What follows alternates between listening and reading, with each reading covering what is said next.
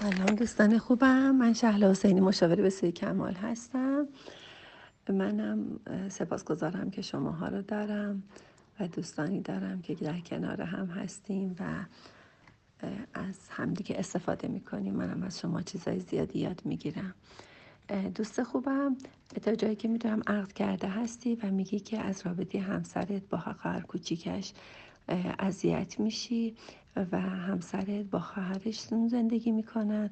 می‌خوام ببینم شما بعد از اینکه با هم ازدواج کردید یعنی در واقع ازدواج کردی عقد کرده هستی بخوایم با هم زندگی مشترک شروع کنی شما باید بری پیش همسرت و خواهرش ستایی با هم زندگی کنید.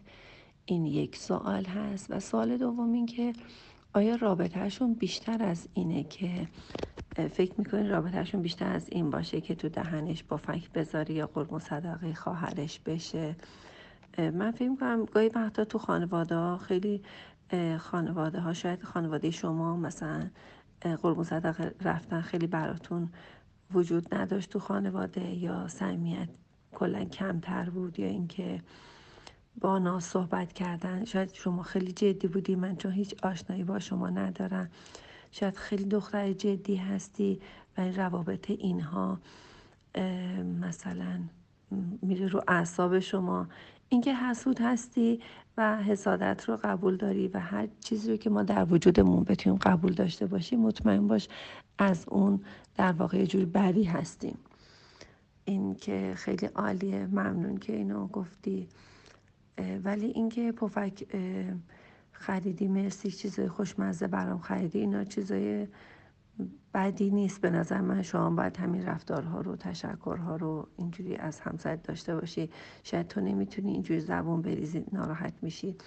من می‌خوام ببینم رابطهشون بیشتر از اینه چون یه موقع بچه ها توی چهار پنج سالگی بعد اون رابطه مهارم رو باید یاد بگیرن که کی محرمه و کی نامحرمه اینا رو شاید در کودکی یاد نگرفتن و رابطه گاهی وقتا ارتباط با مهارم بیشتر از این حرفا می‌تونه باشه.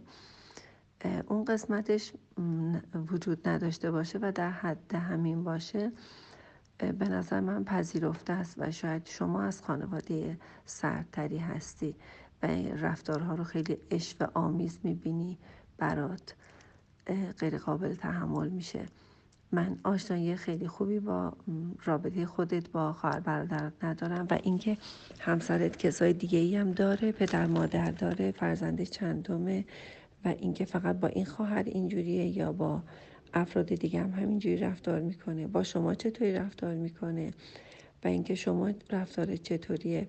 اینا همش سوالاییه که دوست دارم که باهات داشته باشم.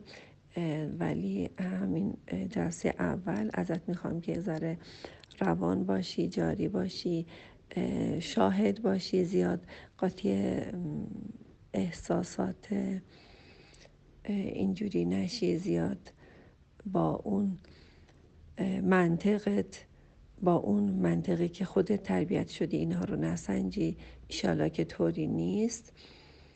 و حتما هم می‌تونی که مدیریت بکنی حتما می‌تونی که حال خوبی همیشه داشته باشی. حالا باز اگه اطلاعات بیشتری داشتم اطلاعات بیشتری به هم دادید باز هم جوابگو هستم. شاد باشید و سپاسگزار